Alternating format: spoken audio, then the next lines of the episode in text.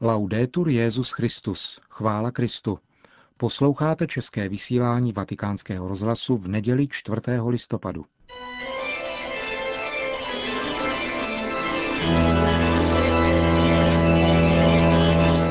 Církev a svět.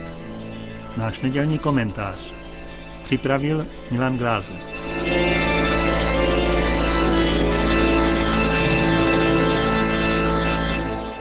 Vatikán se poprvé rozhodl prolomit mlčení, když zpřístupnil a nechal v časopise italských jezuitů La Civilta Cattolica, jehož články vycházejí s výslovným schválením svatého stolce, otisknout podrobné údaje o počtech kněží, kteří v letech 1964 až 2006 opustili kněžství a přesněji celibát, který je v římskokatolické církvi jeho předpokladem.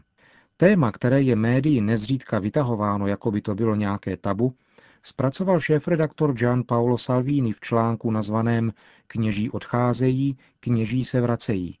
Kratší souhrn nejdůležitějších údajů, které zde byly k této otázce vůbec poprvé zveřejněny, nyní přinášíme. Neexistuje přesná statistika umožňující znát aktuální počet kněží, kteří se po odchodu z kněžské služby oženili. Na základě údajů, které došly do Vatikánu z jednotlivých diecézí od roku 1964 do roku 2006, opustilo kněžství 69 063 kněží. Od roku 1970 do roku 2004 se jich 11 213 do kněžské služby později vrátilo zpět. Znamená to, že ženatých římskokatolických kněží nemůže být na světě více než 58 tisíc, ale pravděpodobně jich bude značně méně, protože jistý počet jich zemřelo a ne všichni žili v partnerských vztazích. Počty mezi 80 až 100 tisíci ženatých kněží, jak uváděl tisk, se tedy nezakládají na faktech. Procento odchodů z kněžské služby v posledních letech sice mírně stoupá, ale je nesrovnatelně nižší, než bylo v 70. letech 20. století. Každý rok odchází ze služby v průměru necelé tři desetiny procenta celkového počtu kněží, což činí například za dobu pěti let od roku 2000 do roku 2004 celkem 5383 kněží. Paralelně také stoupl počet těch, kteří žádají o opětovné přijetí do kněžské služby. Přibližně 40% žádostí o dispens pochází od kněží patřících do nějakého řádu či kongregace.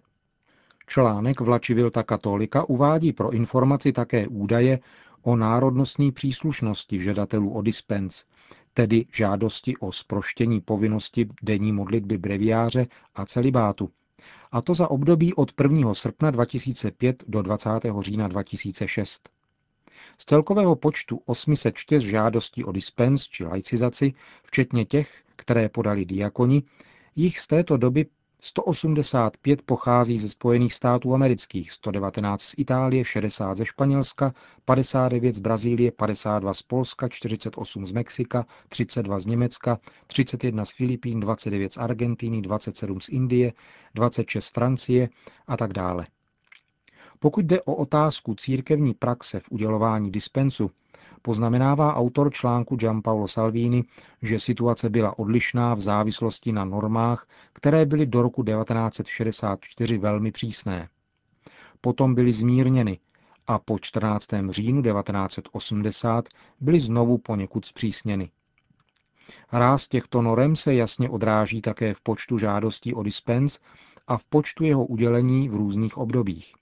V letech 1914 až 1963 bylo podáno 810 žádostí, z nichž v 315 případech byl dispens udělen a ve 495 případech nikoliv. Od roku 1964 do roku 1988 bylo žádostí 44 890, z nichž 39 149 bylo vyřešeno kladně a 5 741 jich bylo zamítnuto. Příčiny odchodu kněží z jejich služby, pokud jsou vůbec deklarovány, bývají různé.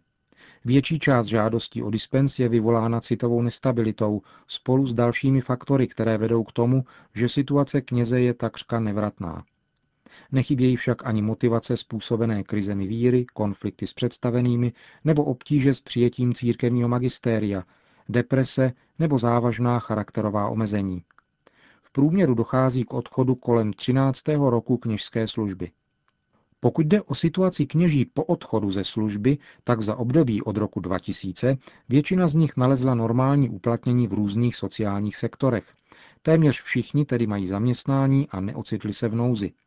Mnoho jich bylo přijato biskupy k plnění různých církevních pověření a po obdržení dispensu vyučují náboženství nebo pracují v institucích podléhajících církevní autoritě. Nechybějí ani případy bývalých kněží, kteří plní delikátní poslání při výchově mládeže, ba i ve stále formaci kněží. Jen velmi malý počet kněží po odchodu ze služby v katolické církvi hledá uplatnění jako duchovní v protestantských vyznáních nebo jiných náboženských uskupeních. Kromě toho existují případy dispenzovaných kněží, kteří se po rozpadu svých manželství chtějí vrátit zpět do služby, což je po splnění různých podmínek také možné. Od roku 1967 do roku 2006 existuje 438 takových žádostí, z čehož 220 bylo vyřízeno kladně, 104 nikoli a 114 žádostí se projednává. Pro úplnost lze dodat, že v katolické církvi vždycky existovali ženatí muži právoplatně vysvěcení na kněze. Jsou to ti, kteří přísluší k východním katolickým rytům. Kromě toho existují také bývalí ženatí anglikánští nebo luteránští kněží, kteří konvertovali, přecházejí do katolické církve a touží pokračovat v kněžské službě v římském ritu. Počínaje pontifikátem Pia XII.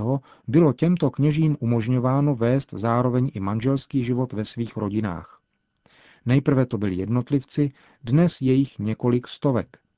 Odcházejí většinou proto, že nezdílejí některá rozhodnutí svých církví, zejména ve věci svěcení žen a přístupu k homosexualitě. Tyto žádosti pokračují do dneška. Za rok 2004 jich bylo 12, v roce 2005 jich bylo 9 a za loňský rok bylo podáno 13 takových žádostí. Je tedy patrné, že praxe církve, ač nebyla modifikována její platná legislativa ohledně celibátu, doznala přesto velkých změn v tom smyslu, že vychází vstříc touhám mužů, kteří z nejrůznějších důvodů odešli a chtějí se nyní vrátit do služby, na kterou se léta připravovali a jejíž hodnotu a význam nepřestali vnímat. Přísnost minulých dob, která tvrdě soudila, ba odsuzovala každý odchod z kněžství, byla určitě zmírněna mnohem chápavější a více mateřskou pastorační praxí. Svědčí o tom také to, že více jak dvě třetiny kněží, kteří ze své služby odcházejí, snaží se svůj vztah k církvi ošetřit a žádají církevní autoritu o dispens, čili laicizaci. Kromě toho se za posledních 30 let velké množství o něch kněží, kteří kdysi odešli, zase vrátilo a bylo přijato zpět do kněžské služby. Do loňského roku jich bylo celkem 11 213.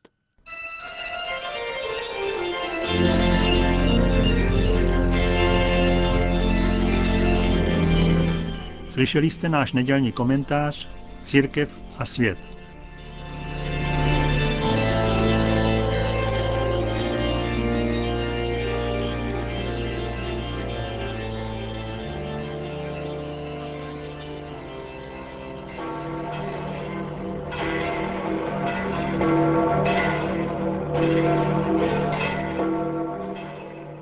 Více než 50 tisíc lidí bylo přítomno v neděli kolem poledne na náměstí svatého Petra, aby se zde setkalo s Benediktem XVI.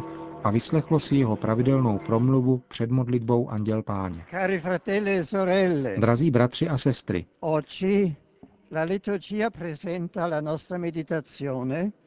dnes nám liturgie podává k meditaci známou evangelní epizodu o Ježíšově setkání se Zachem v městě Jerichu. Kdo byl Zacheus?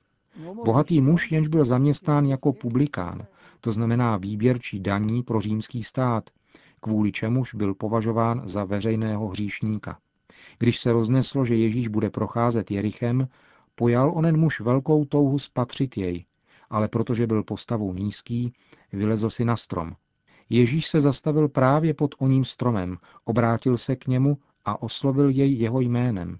Zaché, pojď rychle dolů, dnes musím zůstat v tvém domě.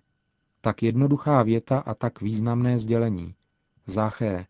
Ježíš volá jménem toho člověka, kterým všichni pohrdají. Dnes. Ano, právě dnes pro něho nastala chvíle spásy. Musím zůstat, říká Ježíš. Proč musí? Protože Otec bohatý milosedenstvím chce, aby Ježíš šel hledat a zachránit, co zahynulo. Milost onoho nečekaného setkání byla tak veliká, že naprosto změnila Zacheův život. Pane, polovici svého majetku dám chudým a jestli jsem někoho o něco ošidil, nahradím mu to čtyřnásobně.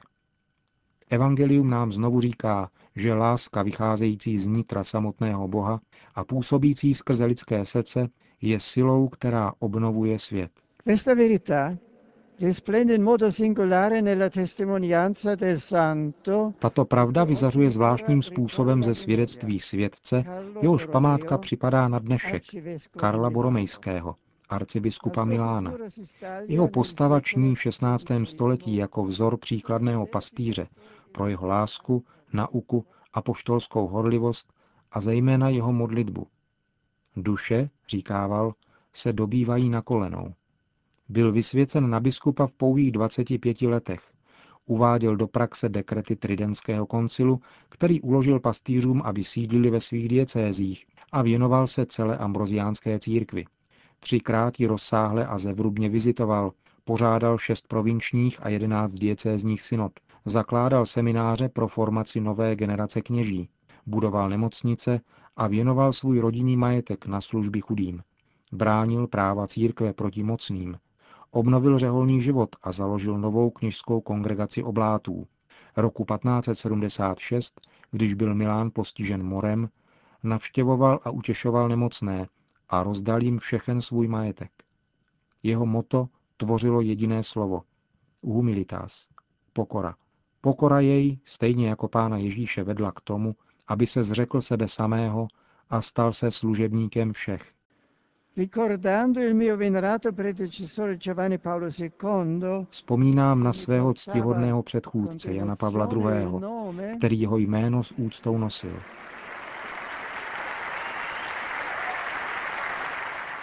e oggi il suo nomastico affidiamo all'intercessione di San Carlo. Svěřme přímluvě svatého Karla všechny biskupy světa, na které, jako vždy, svoláváme nebeskou ochranu nejsvětější Pany, Matky Církve. Po společné modlitbě Anděl Páně pak svatý otec udělil všem své apoštolské požehnání.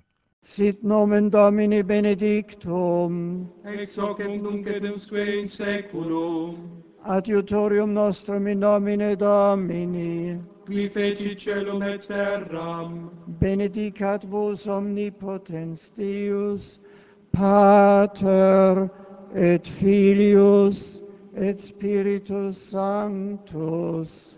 Amen. Potom svatý otec obrátil pozornost k situaci na hranicích mezi Irákem a Tureckem, když řekl, Le notizie di questi ultimi giorni Zprávy posledních dnů týkající se dění na území mezi Tureckem a Irákem jsou pro mne i pro všechny důvodem k obavám. Rád bych proto povzbudil každou snahu o dosažení mírového řešení problémů, které se přednedávnem vyskytly mezi Tureckem a iráckým Kurdistánem.